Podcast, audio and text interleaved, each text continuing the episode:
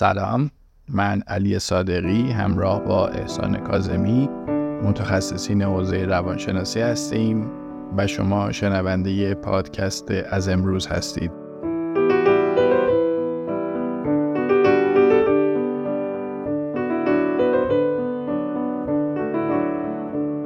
اینجا به شما کمک می‌کنیم از امروز نسخه بهتری از خودتون رو کشف کنید.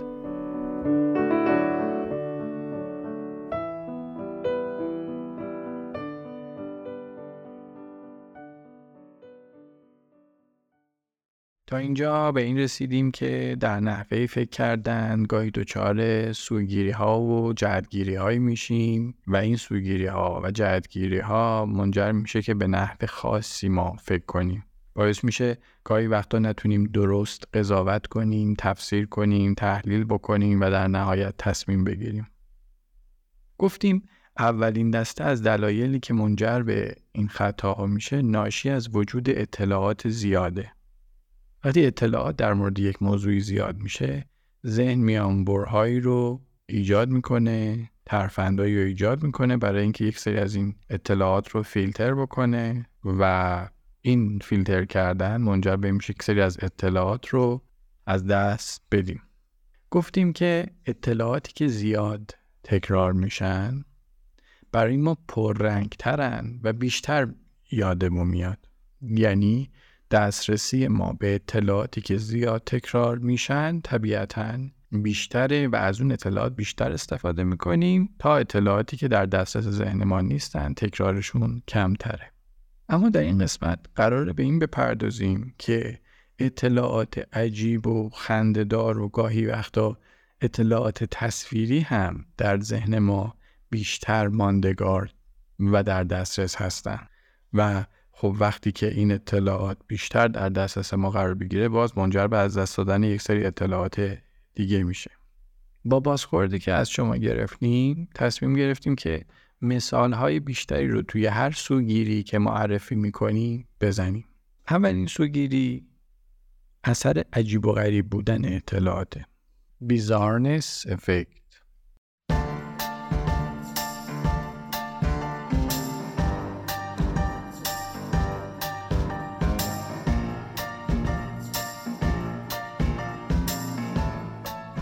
بذارید با مثال شروع بکنیم. اگر از شما بپرسن که یک سریال کمدی که خاطرتون میاد چه سریالی هست احتمالا از اولین سریال های کمدی که خاطرتون میاد شبهای برر است. چرا؟ به خاطر اینکه یه فضای فکری جدید یک گویش جدید یک لباس و پوشش جدیدی وجود داشته و همین باعث میشه که نسبت به سریال های کمدی دیگه این سریال ممکنه بیشتر توی ذهن شما باقی مونده باشه.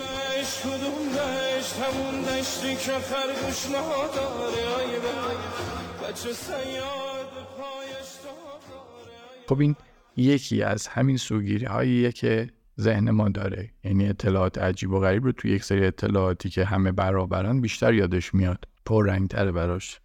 یا مثلا اگر که شما یک فامیلی داشته باشین و مثلا بهتون بگن که یه فرزندی رو به دنیا آوردن که یک اسم عجیب و غریب روی این بچه گذاشته باشه. احتمالا با اینکه این فامیل رو شما خیلی نمیبینیدش. وقتی شنیده باشید که اسم فرزندشون یک اسم عجیب و غریب یا جدیده یا غیر قابل انتظاره و با بقیه اسم ها متفاوته بیشتر اسم این فرزندی که به دنیا اومده خاطرتون هست حتی تا مدت ها باز اینم به این خاطری که خب اطلاعات غیرقابل انتظار و عجیب بیشتر یادمون میاد و برام رنگ داره شما اسم چیه؟ کلم. چی؟ کلم. خب حالا این سوگیری هم خوبه چون مثلا در بیاد آوردن یه چیزای ضروری کمکمون می‌کنه. مثلا در شناختن آدم. یعنی شما یک رفتار عجیب و غریبی از یک آدمی که قرار دوست شما بشه ممکنه که به شما یه سیگنالی بده یه هشداری بده که این آدم توی این موقعیت اینجوری رفتار کرده در گذشته و همیشه یادتون بیاد. خیلی توی موقعیتی عصبانی یا توی موقعیت خیلی بد رفتار کرده این همیشه توی ذهنتون از اون آدم ممکنه در در ذهنتون بیاد. چرا؟ چون یک اتفاق غیر منتظر اتفاق افتاده. ولی از طرفی هم بده به خاطر اینکه دقیقا به همین علت یعنی شما یک بار یک رفتار خاص غیر قابل انتظاری رو از دوستانتون دیدین و این دیگه همیشه براتون تنها چیزی که از دوستتون یادتون میاد همینه. چون این رفتار غیر قابل انتظار بیشتر در ذهنتون انگار مونده تا هزار موقعیت دیگه ای که اون آدم معمولی برخورد کرده. یعنی مثلا یک رفتار استثنایی برای ما انگار یک قاعده میشه با وجود اینکه بارها بهمون ثابت شده که این قاعده نیست ولی اون رفتار استثنایی همیشه در ذهنمون باقی مونده. ما هرچی کشیدیم بسمونه بزرگی محلی که اهل محل شماها باشین نه افتخاری داره نه یه پاپاسی میارزه. تازه شماها که شب میخوابین و صبح بلند میشین یه بزرگی رو از بزرگی میندازین و یه کوچیکی رو بزرگش می‌کنین. شماهایی که از فاصله یه غروب به سفیده صبح شمرتون امام میشه و امامتون شمر. چه اعتباری بهتون هست که آدم تکیه بهتون بده و دل به مهرتون ببنده؟ اهالی محترم محل خانم های آفتاب ندیده. آقایون سجاده نشین. آقا پسرای قد و با حیثیت این شما و این محل. شما رو به رئیس تازه محل سپردم و رئیس رو به شما و همتون رو به خدا. توی تبلیغات همین سوگیری حتما که خیلی اثرگذار هست. مثلا کتاب فروشی که میرید ممکنه یک کتاب طرح روی جلدش برعکس نوشته شده باشه. این کتاب خیلی توجه شما رو جلب می‌کنه چون عجیب و غریبه. یا مثلا شرکت تویوتا یکی از خودروهاش به نام تویوتا پریوس همه اسم عجیب و غریبی داره. هم قیافه عجیب و غریبی داره ولی به خاطر همین بیشترین فروش رو تو سالی که تولید و توضیح شد نسبت به رقبای همسطح خودش توی اون کلاس خودش این رقابت ایجاد شد و توی اون رقابت به خاطر همین عجیب و غریب بودنش بیشتر مورد توجه قرار گرفت بیشتر دیده شد و خب فروش بیشتری هم داشت. دومین سوگیری که در این دسته هستش اثر شوخ طبی یا هیومر افکت است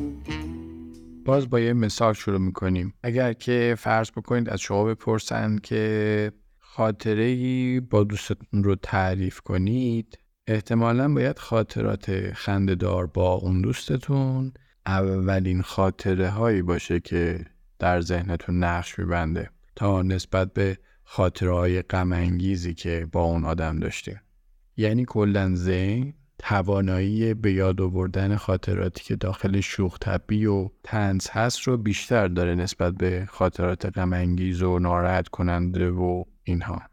خب دلیلش هم اینه که اصولا چیزهای تنز موارد تنز اتفاقات تنز پردازش بیشتری رو در ذهن میطلبه و زمان زیادتری طول می‌کشه این پردازش و خود این باعث میشه بیشتر در حافظه ماندگار باشه. یعنی خیلی از های درسی رو به صورت تنز آموزش میدن. یه تنزی داخلش باشه یه خنده ای داخلش باشه یه جوکی داخلش باشه. تو تارهای مرتعش میشه کار روی دوئل رادیکال اف ال امو اینو چجوری از بر کنیم؟ اینجوری میگم. میگم کازم دلا شد رفت زیر رادیکال های فاطمه رو ماچ کرد. یاد گرفتین؟ کازم دلا شد رفت زیر رادیکال های فاطمه رو ماچ کرد. یادتون نره بچه اصلا فرض کنید توی سخنرانی ها از تنز استفاده می‌کنن برای تر نگه داشتن بحث. چرا؟ به خاطر اینکه مخاطبین توجه بیشتری رو می‌کنن به اون بحث و سعی می‌کنن بیشتر هم در حقیقت درگیر و مشارکت داشته باشن داخل اون بحث چون ذهنشون بیشتر درگیر بشه سوگیری بعدی بهش میگن اثر ووندرسروف یا اثر برجستگی یا اثر تمایز هم بهش میگن. you.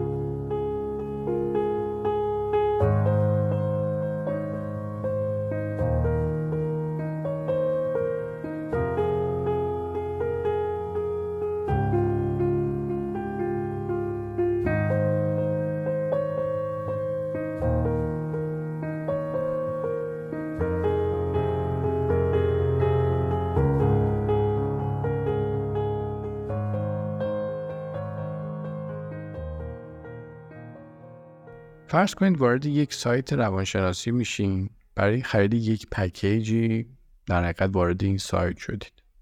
چندین پکیج مربوط به سلامت روان و آموزش های لازم به شما معرفی شده داخل یک سری کادرهای سیاه و سفیدی با قیمتی که به حال ارائه میشه. اما بین این کادرهای سیاه و سفید و ساده یکی از کادرها سبز هستش.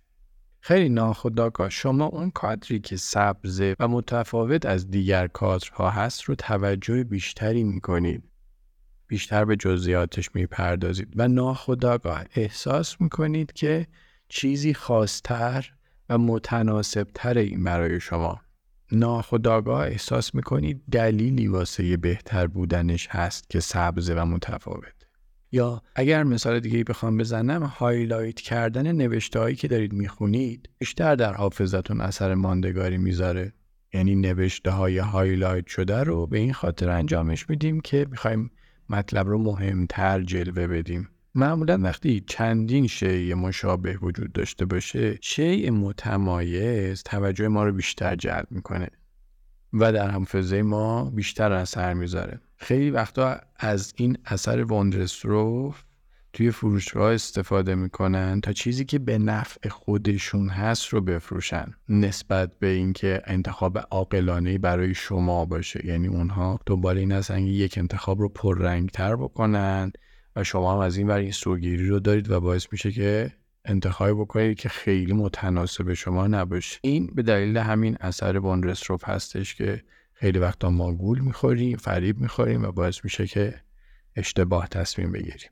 سوگیری بعدی اثر برتری تصویره. Picture Superiority Effect.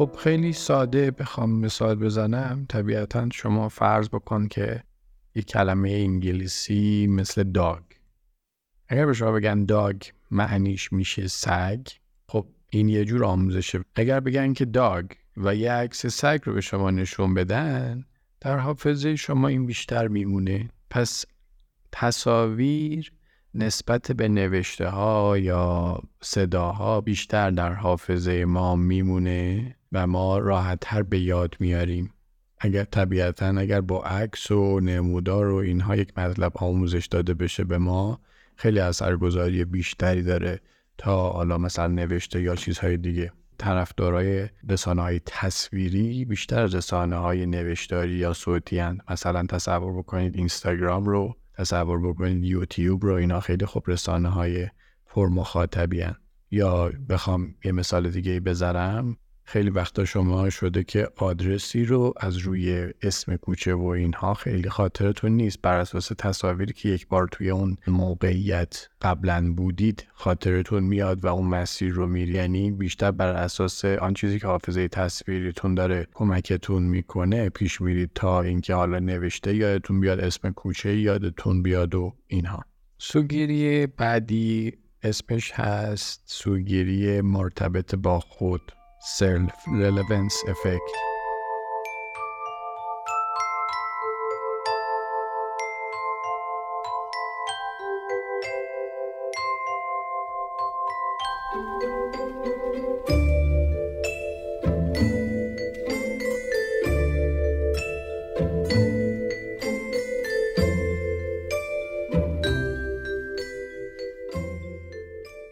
برای مثال برای این سوگیری باید توجهتون رو ببرم سمت رمز کارت های بانکیتون. معمولا رمز هایی که می‌ذارید یه ارتباطی با زندگی شخصی شما داره. حالا مثلا شماره شناسنامه است. یا مثلا رمزهایی که مربوط به ایمیلتون هست ربطی به تلفن خودتون داره؟ به هر حال اون رمزی رو انتخاب می‌کنید که مربوط به شما یه چیز شخصی باشه چون که هم به خاطر سپاریش راحت تره هم یادآوریش راحت تره. یا اگر بخوام یه مثال دیگه بزنم فرض کنید رفتید یک مهمانی که توی اون مهمانی تقریبا خیلی از افراد رو نمی‌شناسید. یک فرد غریبه میاد پیش شما می‌بینید که حالا مثلا فرض بکنید که اسمی که میگه هم اسم شماست یا اسمش شبیه به یکی از صمیمیترین دوستهای شماست. خیلی ناخواسته یه اطمینان خاطر بیشتری نسبت به این آدم در مقایسه با بقیه افراد پیدا می‌کنید.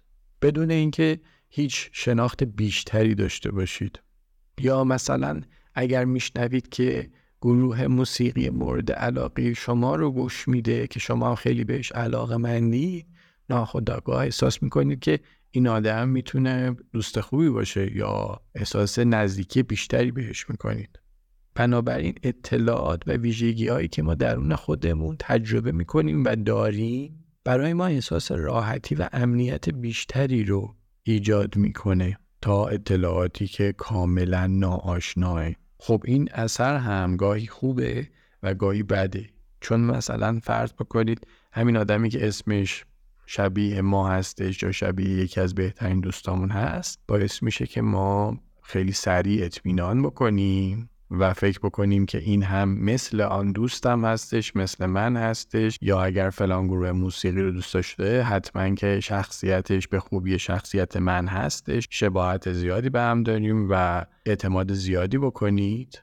در صورتی که دارید اشتباه فکر می‌کنید این به خاطر این سوگیری هستش که شما چنین قضاوتی می‌کنید. گاهی هم برعکس. مثلا فرض کنید شما دوستی دارید که متولد یکی از ماهای ساله. فرض کنید مثلا متولد خرداد ماه هستش. و اون دوست بنا به دلایلی فرض کنید به شما صدمه ای زده آسیبی زده. اگر که در اون جمع جدیدی که میرید یک فردی بیاد سراغ شما که متولد خرداد باشه بلافاصله شاخک های شما تکون می‌خوره که ممکنه دوباره آسیب ببینم یعنی اثر بدی ایجاد می‌کنه در صورت که این با اون متفاوته. ولی ذهن من به دلیل سوگیری که داره باز قضاوت شفافی نمی‌کنه تحلیل درستی نمی‌کنه و در نهایت منجر به خطا رفتن در تصمیم میشه.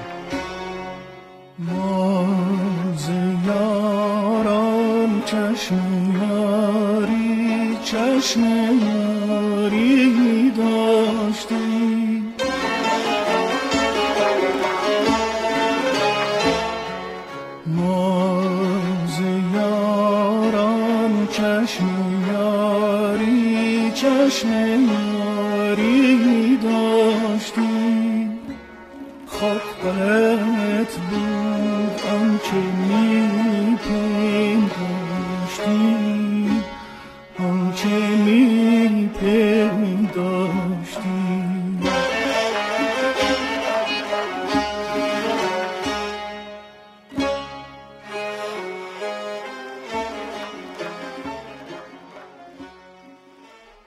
اثر بعدی سوگیری منفی نگری یا نگتیویتی بایاس هستش.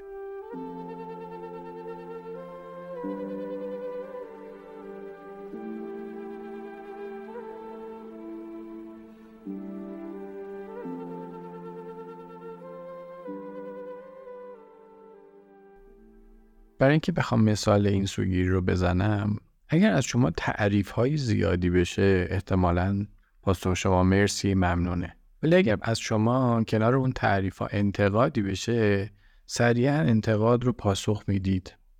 انگار توجه شما به انتقاد بیشتر از تشویق ها هستش. یا اگر که شما فرض بکنید در اخبار هیچ وقت نمیرید خبر بخونید که خبرهای خوب رو ببینید. معمولا خبر باید بد باشه تا توجه شما رو جلب بکنه. هر دازش بیشتری روش انجام بدید. خبرهای خوب رو سریعا می‌خونید و خب چشمتون نمیاد. ولی خبر منفی خبریه که توجه جلب می‌کنه پردازش لازم داره و اینها. یا مثلا اگر یک سفر رفته باشید و یک اتفاق بد هم داخل سفر افتاده باشه بیشتر بار هیجانی ایجاد می‌کنه و برای کسی اگر بخواید تعریف کنید اینجای سفر بیشتر خاطرتون میاد. یا باز مثال دیگه اینکه اگر فرض بکنید 100 هزار تومن به شما بدن یه مقداری خوشحال میشید. اما اگر از شما 100 هزار تومن بگیرید مقدار ناراحتی و بار هیجانیش بیشتر از اینه که 100 هزار تومن به شما بدن. این دلیلش همین در حقیقت سوگیری منفی نگری هستش که اطلاعات و اتفاقات منفی وزن بیشتری نسبت به اتفاقات و اطلاعات مثبت دارن. یعنی اگر ده تا اتفاق مثبت باشه و دو تا اتفاق منفی به نوعی اون اتفاق منفی ها برابری می‌کنه حتی با اون ده تا اتفاق مثبت. و این خب می‌دونید اون قسمت های خیلی بعدی که شما یک فعالیتی رو انجام دادید تا حدودی به درجاتی تونستید که موفقیت های کسب بکنید. اما اگر که این سوگیری منفی نگری وجود داشته باشه اگر چند جایی خطا داشته باشید خراب کرده باشید اونها بسیار بسیار مورد توجهتون خواهد بود و یادآوری بیشتری می‌کنید.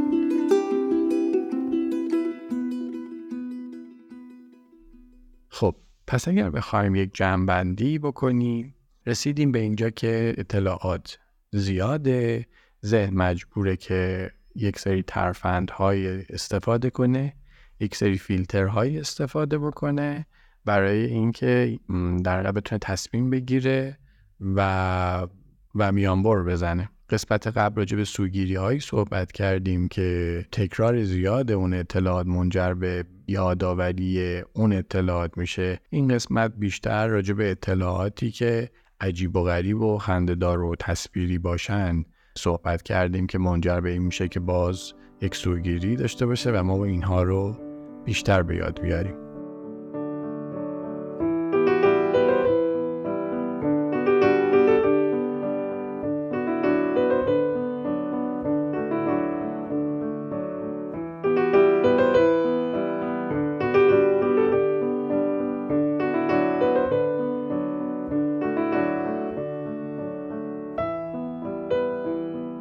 ممنونم که تا اینجا شنونده و همراه پادکست از امروز بودید.